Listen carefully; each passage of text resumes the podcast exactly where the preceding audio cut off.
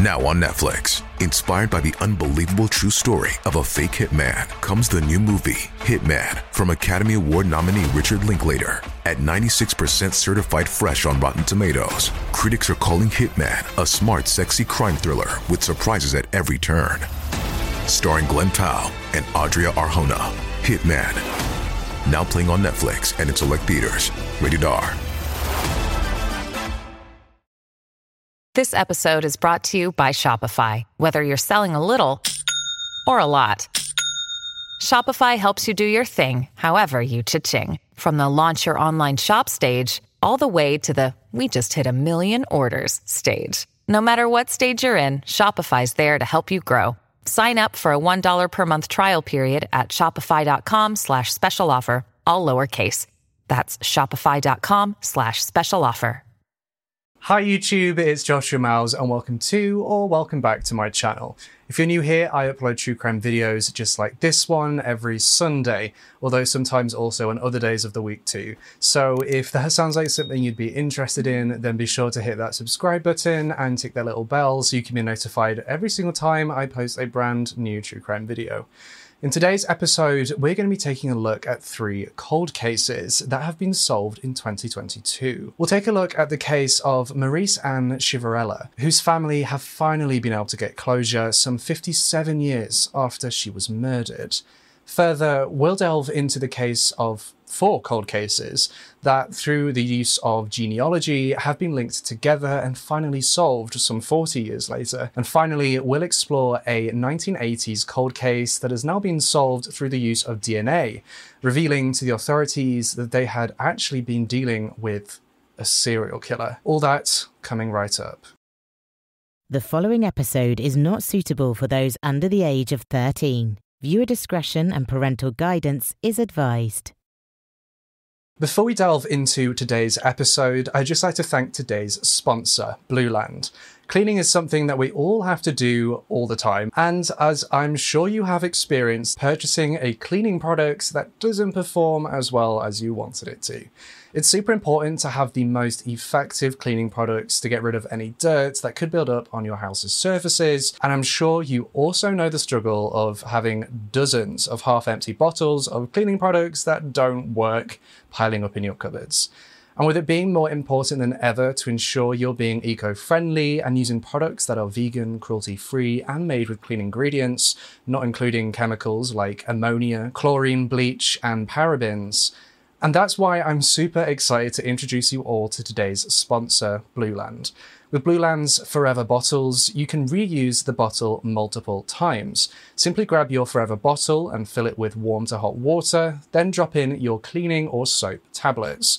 Within minutes, you're ready to go, with zero shaking or stirring required. Quick tip make sure you put the nozzle on after the tablet has fully dissolved. Maybe you're after something new to wash the dishes with. Blueland also have their Power Dish Soap, which you just shake onto a wet sponge or directly onto dirty dishes and start your cleaning frenzy. Blueland products have the effectiveness to clean your home and get rid of that dirt, dust, and grime all while being eco friendly, using EPA certified ingredients, and having eco friendly packaging. The best part about using Blueland products is that they use zero single use plastics in their products, meaning that not only will you have a clean and healthy home, but you'll also be helping to fight against plastic pollutions in our oceans. Use the link at the top of the description or the link in the pinned comments to get yourself 20% off your first purchase for Blueland and give your home the clean it deserves. Now, back to the case. Marise Ann Chiverella was born on the 25th of November 1954 in Hazleton, Pennsylvania, the United States. She was the fourth child born to Carmen and Mary. Marise would actually be one of five children in the family, with her eldest brother Ronald being 16 years old, followed by her older sister Carmen, who was 13, then her brother Barry, who was 11 years old, and finally her younger brother David, who had been 7 years old.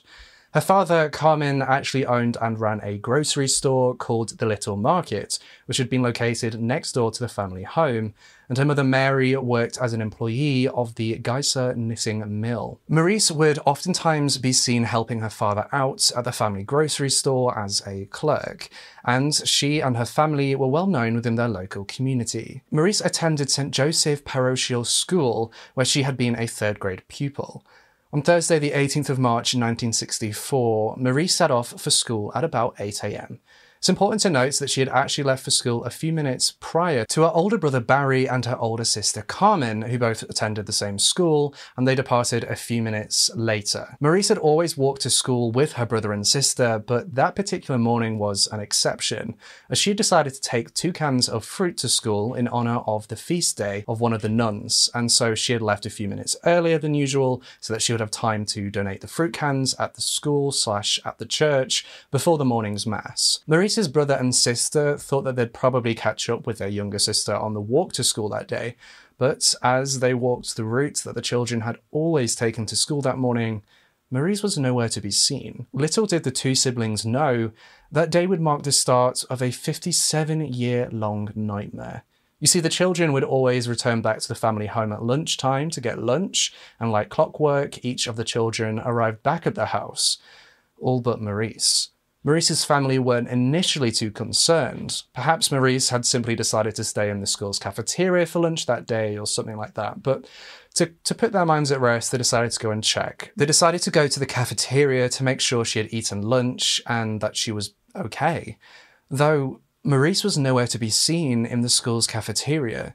Marise's family, now panicking, decided to go speak to her school teacher to see if they could get some answers and her teacher told them something that made their stomachs drop. Marise hadn't attended any of that morning's classes. Immediately, the police were contacted and search efforts commenced. During their initial investigations in that early afternoon, the police spoke to Mrs. Helen Slattery, who had actually been Marise's cousin, and she told the authorities that she had seen Marise walking along the south side of Fort Street at the intersection of Sherman Court at about 8:10 a.m. It was speculated that Mrs. Helen Slattery had been the last person to have seen Marise before she went missing. The authorities didn't have to search for long, tragically, as shortly after 1 pm, Marise's body was found near the bottom of an abandoned stripping in a Lover's Lane area in Milnesville by a 30 year old man called Arthur Robinson. Marise had been found fully clothed, bar her shoes, which were found just a short distance away from her. Arthur Robinson, the one who had found Marise's body, had been an employee of Goldsworthy service station, and he had travelled to the area of the stripping in order to dump some ashes, which was when he discovered Marise's remains. The stripping itself was located along a dirt road about one fourth of a mile off the Hazleton Municipal Airport. The entrance to the stripping had been around 600 feet west of the airport's administration building, the city and state police were summoned to the scene, and the dirt road leading from the airport road was immediately blocked off to allow the investigators to comb through the crime scene. Dr. John Gibbons, who was the Luzerne County coroner, was also brought in in order to examine Marise's body. Further, the Reverend and the Reverend's assistant from Marise's school were brought to the crime scene to identify the remains, which they sadly did positively identify to have been that of Marise's. Marise had been found bound and gagged. Her multicoloured scarf had been stuffed into her mouth in order to gag her, with her hands and legs bound together to restrain her. She had been wearing a dark jacket and skirt with black leotards. Marise's remains had been seemingly dumped near the bottom of the stripping, around 26 feet over an embankment, among scattered ashes, garbage, and other debris. As we mentioned, her shoes were located a short distance down the stripping alongside her brown pocketbook and red school bag. An autopsy conducted that same day revealed that Marise had been sexually assaulted before being murdered and dumped in the stripping hole. Following the autopsy, Marise's body was released to a local funeral home to be prepared for her funeral. A press conference was held at 10:30 p.m. that night, and the full force of the police swung into action to find who had been responsible. The police interviewed hundreds of people and tried to use tangible physical evidence in an effort to solve this crime. However, despite extensive manpower and resources, the case of Marise's murder fell cold. The authorities were unable to find any leads, anything to point to who the killer had been, and it tragically remained that way for 57 years. Her killer and rapists walked free. That was until 2007. With the advances of forensic DNA and genealogy technologies, the police decided to take another look at the case using modern techniques, and it was announced at a press conference in 2007 that the state's DNA lab had developed a suspect's profile using a DNA sample from bodily fluids that had been left on Marise's jacket. Shortly after this suspect profile was created, the DNA profiles of all the suspects in the case were submitted to the lab to be compared against the suspect profile that they'd developed. However, when the results for these comparisons came back, none of the suspects' DNA profiles matched, and those original suspects were subsequently eliminated and ruled out. The DNA lab, with these negative results, decided to upload the DNA profile that they'd extracted from the bodily fluids found on Marise's jacket to the National DNA Database of Known Offenders called CODIS to see if they could find a match, though they again didn't find any matches and every month from then onwards, the DNA lab checked the DNA sample against the CODIS database to see if they could find any matches.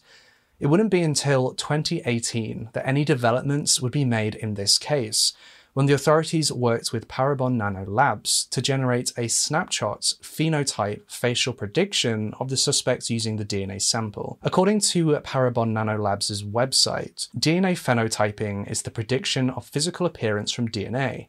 It can be used to generate leads in cases where there are no suspects or database hits, to narrow suspect lists, and to help solve human remains cases. DNA carries the genetic instruction set for an individual's physical characteristics, producing the wide range of appearances among people. By determining how genetic information translates into physical appearance, it is possible to reverse engineer DNA into a physical profile. Snapshot reads tens of thousands of genetic variations, or genotypes, from a DNA sample and uses this information to predict what an unknown person may look like. Over the past four years, using deep data mining and advanced machine learning algorithms in a specialized bioinformatic pipeline, Parabon, with funding supports from the US Department of Defense, developed the Snapshot Forensic DNA Phenotyping System, which accurately predicts genetic ancestry, eye color, hair color, skin color, freckling, and face shape in individuals from any ethnic background even individuals with mixed ancestry. Because some traits are partially determined by environmental factors and not DNA alone, snapshot trait predictions are presented with a corresponding measure of confidence, which reflects the degree to which such factors influence each particular trait. Traits such as eye color that are highly heritable, i.e., are not greatly affected by environmental factors, are predicted with higher accuracy and confidence than those that have lower heritability, these differences are shown in the confidence metrics that accompany each snapshot trait prediction. If you want to learn more about this technique, you can find a link to their website in the sources down below. The results of this snapshot phenotype facial prediction of the suspect showed the suspect at the ages of 25, 40, and 60 years old. These images were used by the authorities to try to generate public interest in the case and possibly find any leads.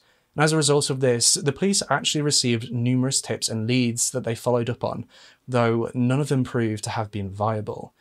But Parabon Nanolabs didn't just generate these images for the authorities, they also submitted the DNA profile to a database called GEDmatch. GEDmatch is a genealogy database that has actually been used to solve numerous other cold cases before, and it allows the authorities to compare DNA in that database to the DNA sample that they have.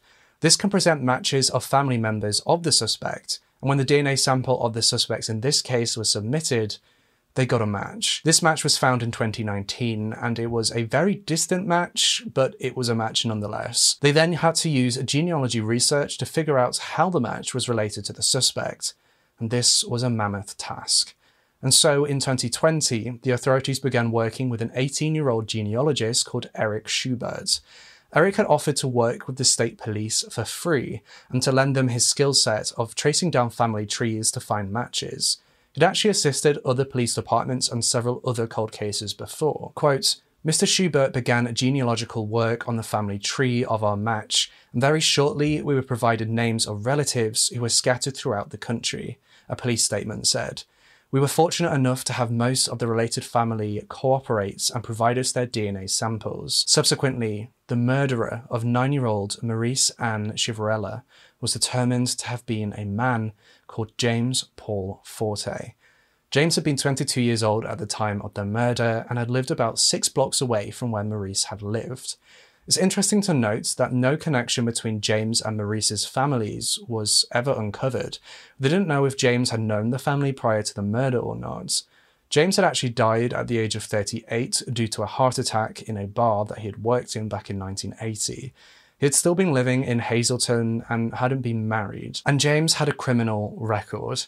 According to an article by Amanda Holpuch in the New York Times, quote, in 1974, Mr. Forte pleaded guilty to aggravated assault and was sentenced to a year probation. Lieutenant Brutowski said that Mr. Forte had sexually assaulted a woman in 1974 in an area used for coal mining, and in a recent interview, she told the police that she thought she would have been killed during the attack if not for a person who saw what was happening and stopped it. In 1978, Mr. Forte was charged with recklessly endangering another person and harassment. The police said they did not have any further details on that case. On the 6th of January this year, 2022, the authorities exhumed James's body in order to obtain a DNA sample to concretely confirm that he had been the murderer. And on the 3rd of February, the results came back and confirmed the match. Let's take a listen to the family members of Marise who spoke at a press conference announcing that they'd found Marise's killer on the 10th of February 2022. For those of you that, that may not know, my, my name is Ronald Chiverella. I'm the, the oldest uh, child from Carmen and Mary Chiverella. I introduced my sister, Carmen Marie.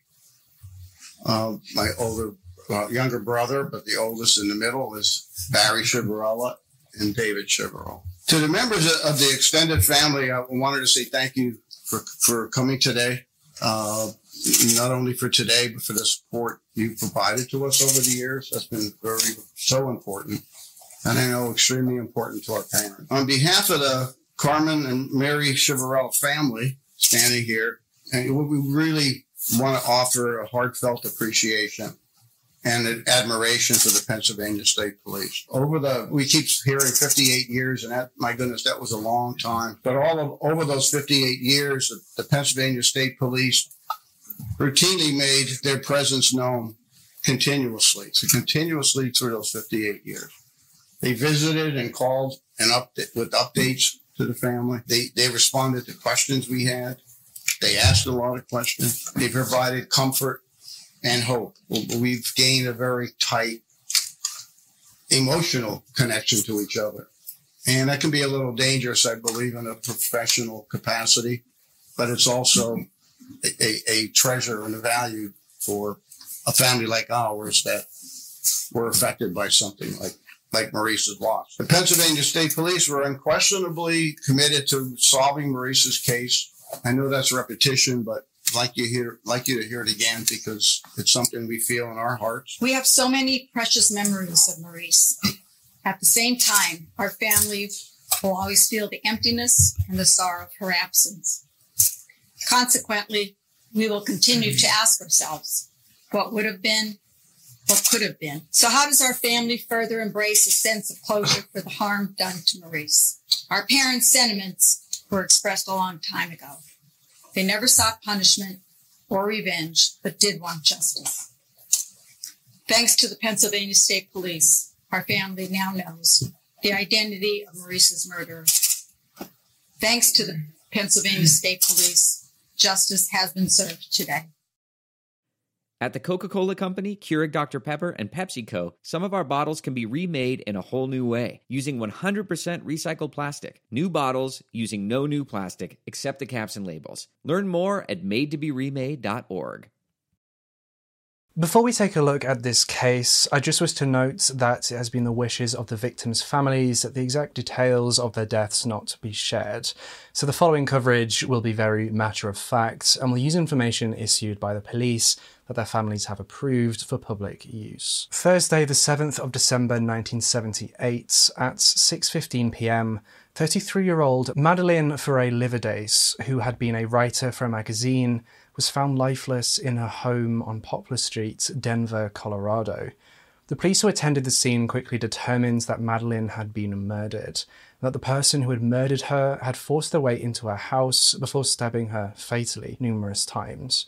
It was further determined that the suspects had gone to her front door and confronted her before forcing their way in. Madeleine had grown up in central Florida and had been one of five sisters. Her family described her as being an avid swimmer during her childhood, something which she continued to do into her adult life. Madeleine attended high school in Florida before going on to study and graduate from Tulane University. After graduation, Madeleine led what her family described as being an adventurous life, traveling to Africa and Europe as part of her work as an editor for the children's magazine Ranger Rick.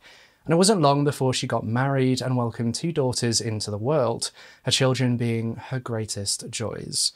On Sunday, the 10th of August 1980 at 7:10 a.m., police officers in Denver attended a call on East 17th Avenue in Denver due to a report of a woman lying in the road.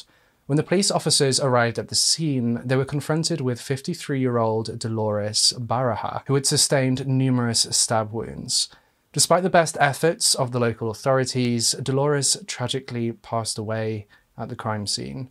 Dolores had been attacked while she had been walking to work by an unknown assailant. According to her family, she was a wife, mother, grandmother, and a beloved part of a loving family. Dolores had spent the summer of 1980 visiting her family in Denver and had found work at a hotel downtown. The Sunday that she was murdered was due to be her last day of work before returning back to her home. On Sunday the 21st of December 1980 at 10:45 a.m., emergency services dispatchers received a 911 call from a member of the public who had found an unconscious woman lying in the streets near East 47th Avenue and Andrews Drive. Police officers were promptly dispatched, and when they arrived on the scene, they found 27 year old Gwendolyn Harris tragically deceased. Gwendolyn, as with Dolores and Madeleine, had been stabbed multiple times, with these injuries causing their deaths. She had last been seen the night before, on the 20th of December, at the Polo Club Lounge, which had been located in downtown Denver. Gwendolyn's family described her as being a mother, sister, daughter, aunt, granddaughter, and niece. She was a bright, soft spoken, athletic young woman who had always enjoyed life. Gwendolyn had been the kind of person who always had a smile on her face, somebody who truly made the sun shine on even the darkest of days. On Saturday, the 24th of January 1981, officers from the Adams County Sheriff's Office responded to a call of a woman lying in a field near 64th Avenue and Broadway. When the deputies arrived on the scene, they discovered 17 year old Antoinette Parks, who, as with Gwendolyn, Dolores, and Madeleine, had been stabbed multiple times, resulting in her death. Antoinette had tragically already passed before the authorities could get to her. She had actually been six to seven months pregnant at the time of her tragic murder. According to her family, Antoinette had been a high school student who had attended Gateway High School in Aurora. She had actually been the youngest of six and had grown up in Denver with her family. Antoinette was described as being someone who loved to sing and listen to music. She was caring, determined, and loved children. Her family recalled that children were drawn to Antoinette, and if she had been looking after a family member's child, it was hard to get the child away from Antoinette. They just loved her that much. Her family further speculated that she would have likely gone into a career involving childcare or education. Notably, Antoinette was looking forward to having her own children. The police at the time did their best to investigate each of these murders, not knowing that they were all connected. They used all the resources available to them to conduct their investigations into the identity of the murderer. The authorities at the time spent hundreds, if not thousands, of man hours on these investigations, following leads and questioning potential suspects. Though, despite their best efforts, the investigators in any of the murders were unable to determine the identity of the murderer or murderers. The investigative leads were exhausted, and the cases all grew cold. But that's not where this tragic story ends.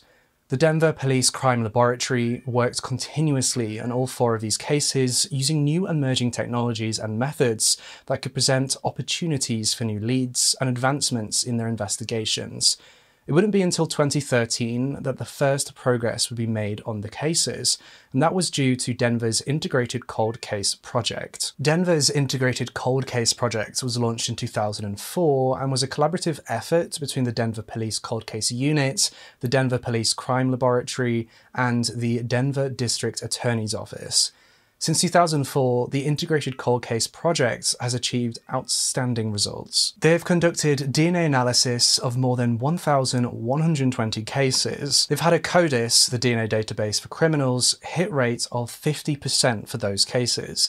And they've been able to file 130 criminal cases and have adjudicated 126 cases outstanding work. Since 2004, the Cold Case Project has received more than $4.2 million in grant funding from the National Institute of Justice, which has allowed the project to dedicate additional resources in solving Denver's cold cases.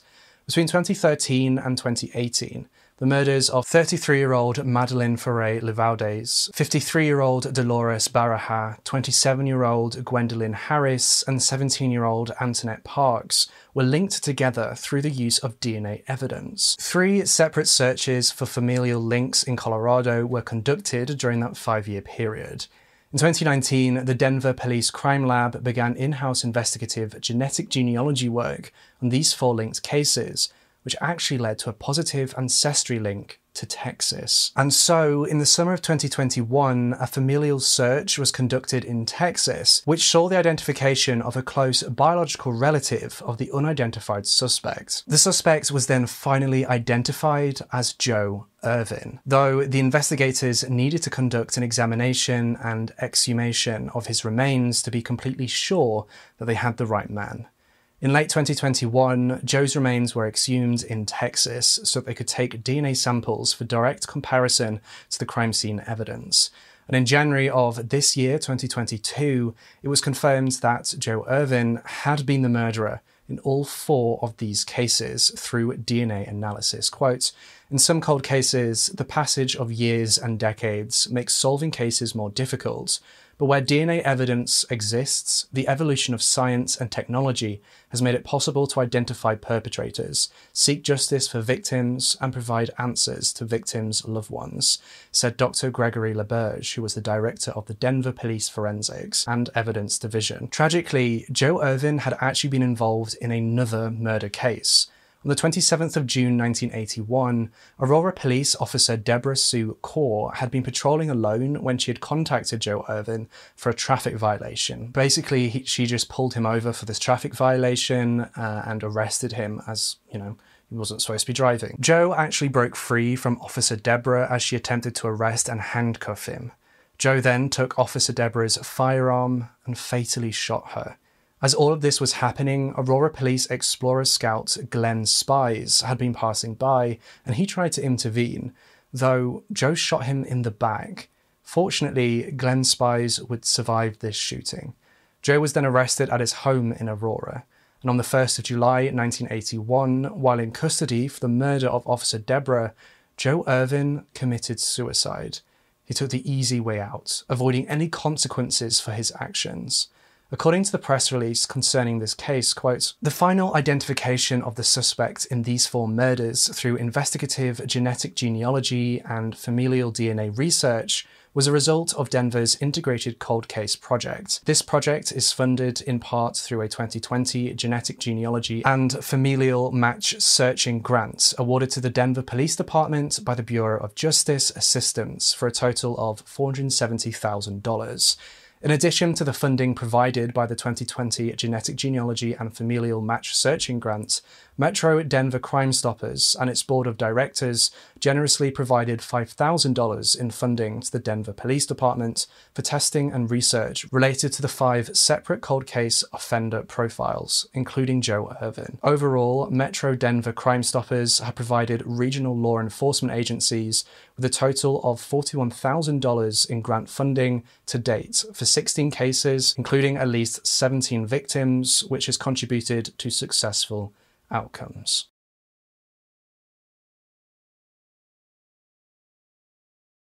As with case two, the third and final case in this episode will contain coverage that will be very matter of fact and will use information issued by the police that their families have approved for public use. At about 2:42 p.m. on the 5th of June 1986 in Eugene, Oregon, the police and fire medics were called out to an apartment due to a report of a deceased person. You see, an apartment employee had not seen 62-year-old Gladys May Hensley for several days and had grown concerned, so decided to conduct a welfare check on her to make sure she's okay. Though sadly, this apartment employee found Gladys deceased in her home. And horrifically, Gladys hadn't passed due to natural causes.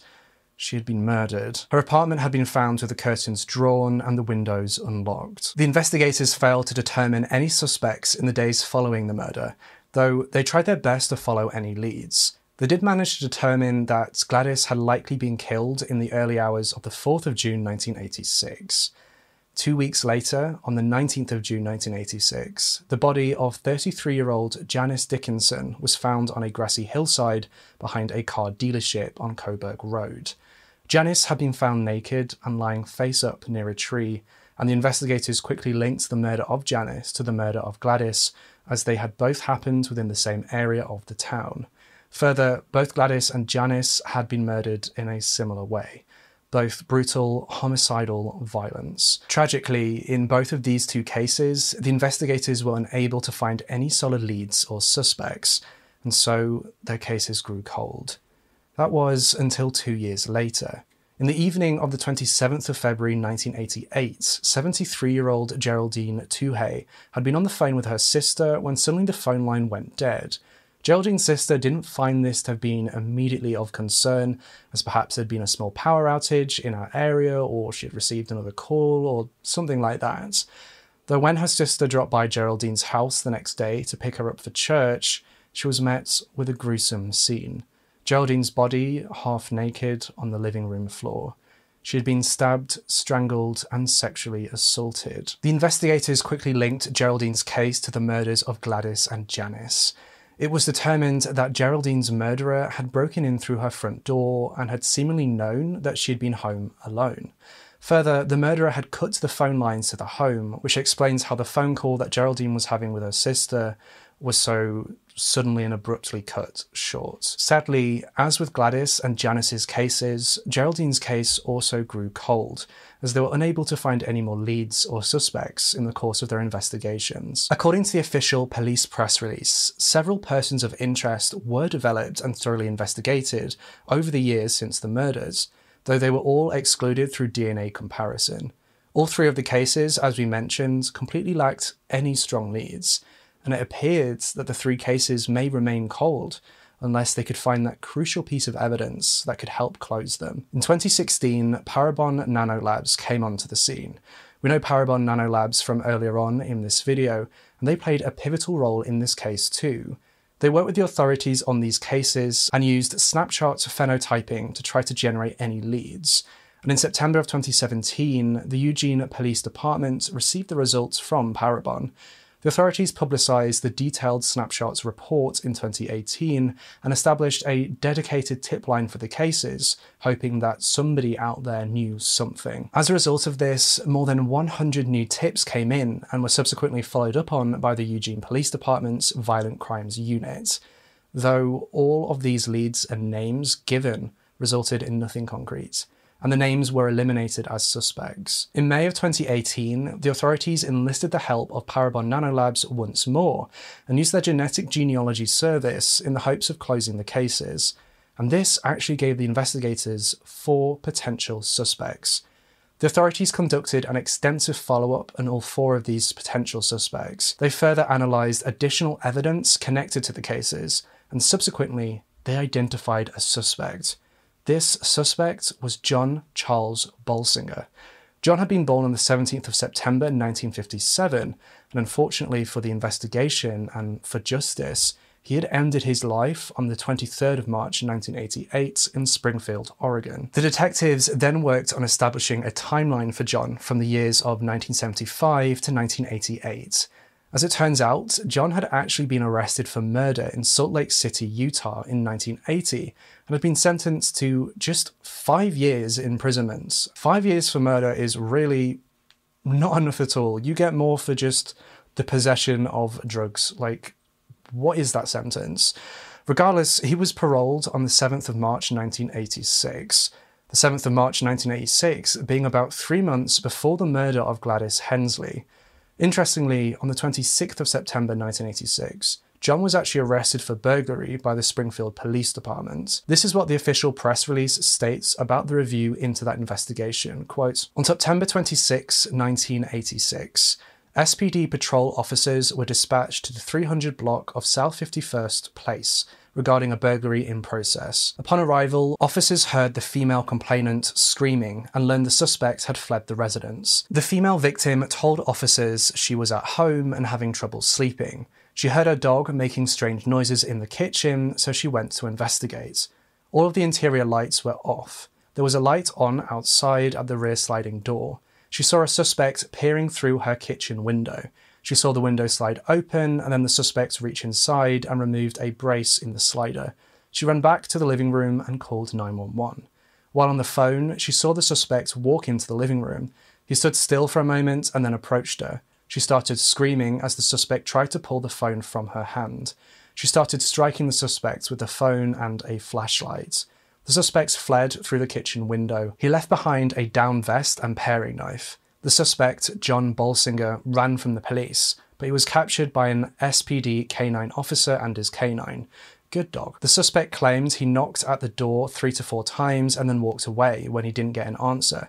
He claimed to have memory loss when questioned further, how convenient. Thankfully, the eyes of the law saw straight through John's bullshit. John was then sentenced to five years imprisonment in the Oregon Department of Corrections.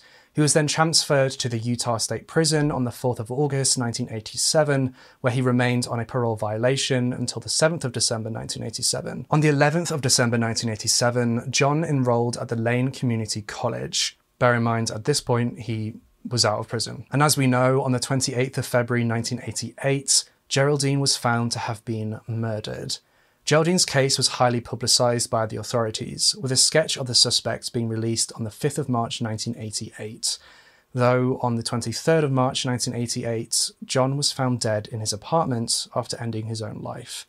The press release from the authorities goes on to say, quote, the Eugene Police Department and the Oregon State Police are pleased to finally bring closure to the family members of Gladys, Janice, and Geraldine, as well as our community. Both agencies remain committed to constantly evaluating unsolved cases and utilizing emerging technologies to bring closure to other families of crime victims.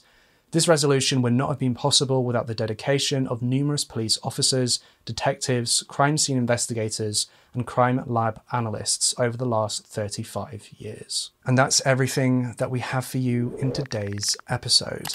I hope you found this change in format to be interesting and a bit refreshing.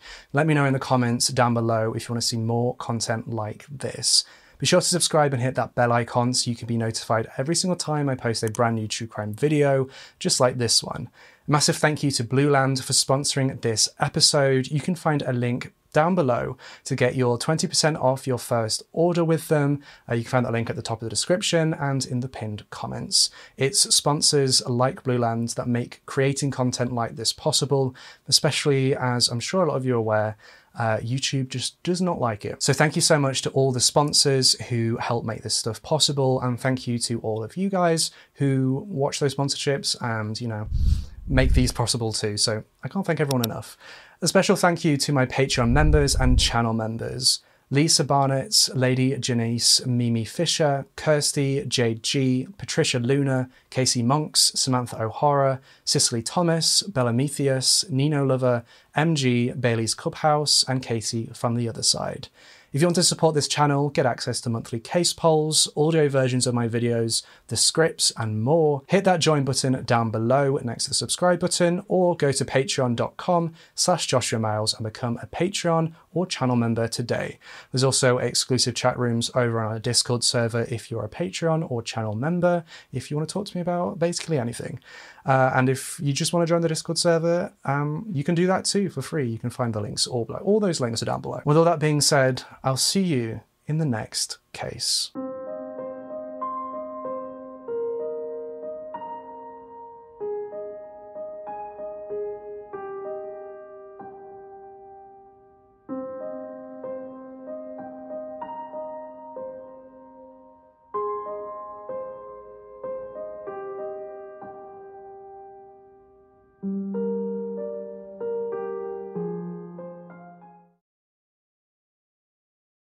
This is the story of the one. As head of maintenance at a concert hall, he knows the show must always go on. That's why he works behind the scenes, ensuring every light is working, the HVAC is humming, and his facility shines. With Grainger's supplies and solutions for every challenge he faces, plus 24 7 customer support, his venue never misses a beat. Call click grainger.com or just stop by. Grainger, for the ones who get it done. Have you made the switch to Knix? Millions of women have made the switch to the revolutionary period underwear from Knix. That's K N I X. Period panties from Knix are like no other, making them the number one leak proof underwear brand in North America. They're comfy, stylish, and absorbent, perfect for period protection from your lightest to your heaviest days. They look, feel, and machine wash just like regular underwear, but feature incognito protection that has you covered. You can shop sizes from extra small to 4XL. Choose from all kinds of colors, prints, and different styles, from bikinis to boy shorts, thongs to high rise. You've got to try Knix. See why millions are ditching disposable, wasteful period products and have switched to Knix. Go to knix.com and get 15% off with promo code TRY15.